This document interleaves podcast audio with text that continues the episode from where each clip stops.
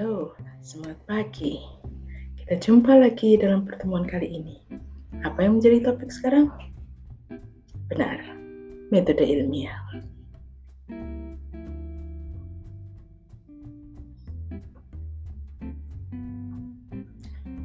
Sebenarnya, apakah metode ilmiah itu? Metode ilmiah tidak lebih dari serangkaian langkah-langkah ya langkah-langkah yang kita gunakan menjadi sebuah cara untuk menjawab pertanyaan objektif. Nah, kalau kita pikirkan lebih lanjut, langkah-langkah ini sebenarnya sesuai dengan sains induktif yang pernah kita bicarakan beberapa saat yang lalu. Langkah-langkah induktif yang kita bisa kenal juga sebagai sebuah lingkaran empiris itu berkisar antara fakta, fakta, fakta. Kemudian ada hipotesis, kemudian ada pembuktian, baru ada penarikan kesimpulan. Sebenarnya metode ini, langkah-langkah ini sudah lama dipikirkan oleh para ahli. Memang pada pada saat-saat sebelum kita mempunyai ilmu sedetil sekarang, para ahli sudah memikirkan banyak hal mengenai fakta-fakta yang kita hadapi dan belum kita pahami. Kalau kita tahu, ada seorang matematikawan yang juga memberikan sumbangan yang sangat besar untuk pengembangan metode sains pada umumnya, yaitu René Descartes. Ya, René Descartes memberikan sebuah wacana metodis untuk kita semua. Ada empat hal penting yang harus kita perhatikan pada saat kita mempunyai beberapa fakta. Yang pertama adalah jangan pernah menerima apa pun menjadi benar kecuali jika Anda mengetahuinya secara jelas bahwa hal itu memang benar. Nah, ini adalah sebuah rambu-rambu bahwa ilmuwan itu tidak bisa menerima apa pun dengan mudah karena kita diharapkan untuk melihat lebih jauh ke belakangnya. Apa yang ada bersamaan dengan fakta tersebut? Itu adalah e, wacana yang pertama. Yang kedua apa? Pilahkan satu persatu kesulitan yang Anda hadapi dan telaahlah menjadi bagian-bagian kecil sebanyak mungkin. Atau sejumlah yang diperlukan. Jadi, seperti halnya saat ini, jika kita mempunyai masalah, biasanya masalah itu datang bersamaan dan berkaitan satu sama lain. Nah, kita diminta untuk memperjelas dengan memilah-milahkan satu persatu menjadi bagian yang kecil sejauh kita bisa. Nah, ini sangat relevan dengan dengan apa yang kita alami setiap hari.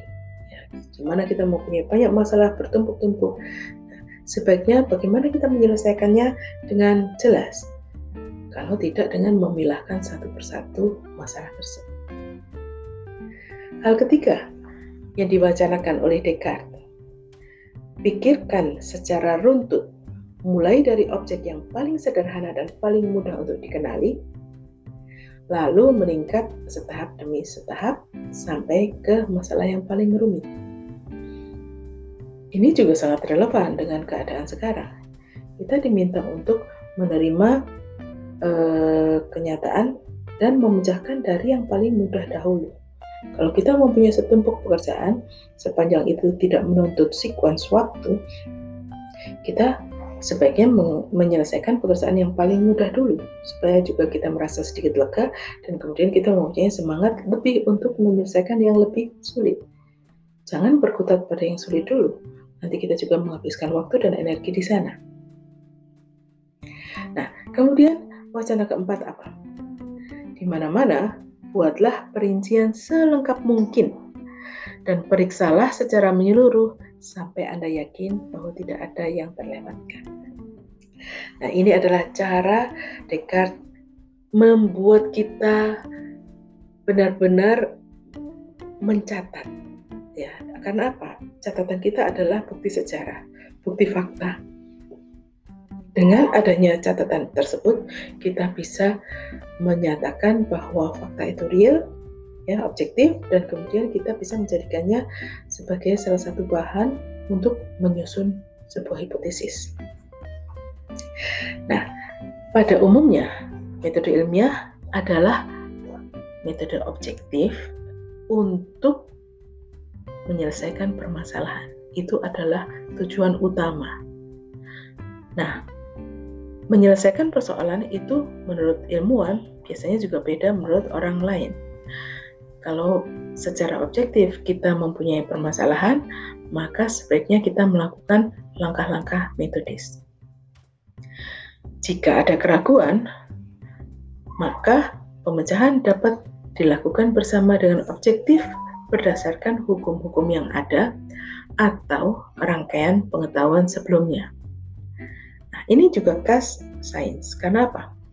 Pengetahuan yang kita punya sekarang merupakan kumpulan tumpukan dari pengetahuan-pengetahuan sebelumnya dan kemudian bergerak lebih maju lagi, bergerak lebih maju lagi. Nah, objek kajian juga bisa menentukan metode. Benar ini. Misalnya kalau dalam ilmu alam, objek kajiannya batuan akan beda dengan objek kajiannya tanaman. Nah, itu jelas, jelas. Kenapa? Metode yang dikembangkan itu pasti berasal dari ciri-ciri tertentu objek kajiannya. Nah, kemudian ada yang disebut sebagai siklus empirik. Tahapan-tahapan pakem yang kita gunakan untuk melakukan uh, induksi empiris. Komponen umumnya adalah observasi, itu adalah bahan dari induksi ya. Observasi, induksi, deduksi, eksperimen, dan evaluasi adalah komponen umum siklus empirik di mana kita akan menghasilkan metode yang handal dengan perpaduan semuanya ini. Dan Memang lingkaran ini bekerja satu sama lain saling melengkapi sehingga kita tidak bisa menggunakan satu metode saja untuk memecahkan masalah tertentu. Nah, kalau kita mau memilahkan metode, kita bisa memilahkan secara umum ada empat metode. Metode abduksi, deduksi, induksi, dan metode gabungan. Metode abduksi biasanya tidak terlalu diperhitungkan. Kita mengenal pasti deduksi, induksi, dan metode gabungan. Dan ini adalah rangkaian uh, metodis yang kita biasa gunakan untuk mengembangkan ilmu. Mari kita bahas satu persatu. Metode abduksi. Ini adalah pemikiran dari seorang ahli bernama Pierce ya memikirkan masalah seputar hipotesis dan proses penyimpulannya. Jadi ada yang ada tiga hal yang perlu diperhatikan. Yang pertama adalah proposisi mengenai sebuah hukum, proposisi mengenai sebuah kasus, dan proposisi mengenai hasil atau kesimpulannya.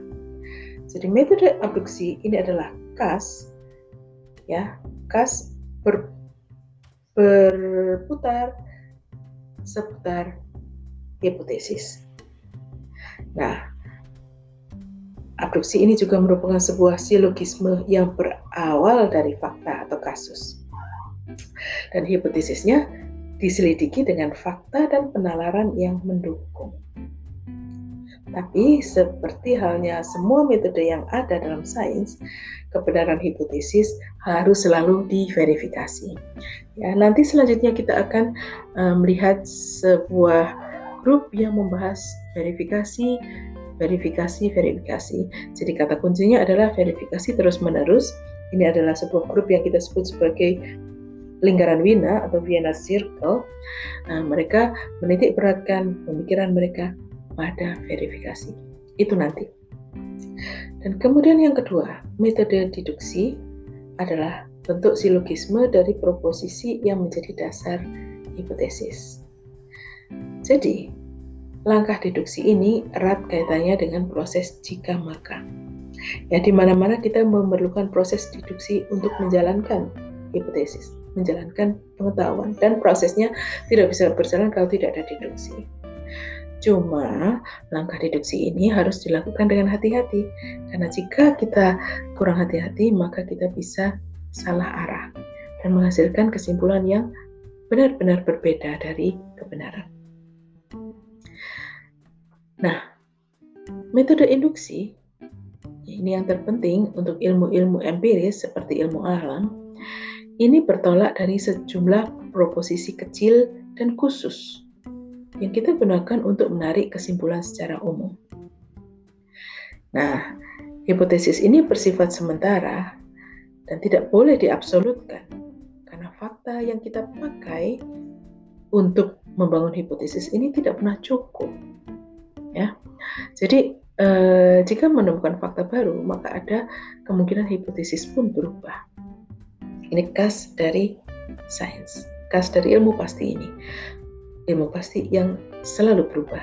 Karena apa? Adanya fakta baru, adanya metode baru. Maka kita mempunyai pengetahuan baru. Ya, itu harus diterima.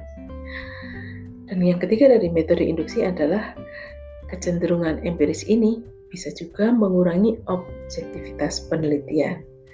Karena pada umumnya kita cenderung mengarahkan proses agar berjalan sesuai dengan apa yang kita hipotesiskan. Jadi artinya apa? Ini terjadi sangat sering ya kalau kita maksa uh, prosesnya supaya apa? Membetulkan apa yang kita pikirkan. Kalau kita tidak mendapatkan yang yang seperti yang kita pikirkan, kita mengatakan bahwa percobaan kita gagal atau kita salah atau hasil kita jelek. Nah, itu harus hati-hati. Orang uh, seorang ilmuwan harus sangat objektif. Tidak ada tidak ada yang kita sebut sebagai kegagalan. Karena apa? apa pun hasilnya, gagal atau tidak gagal, itu sebetulnya adalah tambahan fakta, tambahan data yang juga patut kita perhitungkan karena itu sebetulnya menyumbang kepada kumpulan fakta-fakta yang kita gunakan untuk membangun hipotesis. Ya, jadi eh, kalau kita banyak melihat perbandingan, cara berpikir atau penalaran deduktif dan induktif ya kalau deduktif itu dari teori, kemudian ke hipotesis, kemudian ke observasi, kemudian konfirmasi. Sebaliknya induktif itu uh, observasi dulu baru kita me menemukan pola, kemudian baru kita mengemukakan hipotesis dan kita uji menjadi sebuah teori. Ya, dua hal ini tidak bisa kita pisahkan satu sama lain. Dua hal ini akan kita gunakan bersama-sama dalam sebuah proses mencari pengetahuan baru dalam proses sains. Ya, kalau ada seorang tokoh uh, ini siapa namanya Henry Mayhew yang mengatakan bahwa metode deduktif itu adalah modus dari menggunakan pengetahuan. Namun, jika kita melihat metode induksi adalah modus untuk mendapatkan pengetahuan tersebut. Jadi, apa pun yang terjadi uh, untuk membuat pengetahuan baru itu uh, bisa dipercaya kita harus melewati sebuah metode, serangkaian metode, serangkaian langkah-langkah yang objektif supaya apa? Supaya kesimpulan yang kita hasilkan itu dapat diterima secara universal. Inilah sains. Demikian secara umum pembahasan mengenai metode ilmiah. Dalam pertemuan berikutnya, kita akan membahas satu persatu metode yang penting-penting dalam pengembangan sains beserta contoh-contoh yang sangat menarik. Stay tune dan sampai jumpa di pertemuan-pertemuan berikutnya. Terima kasih.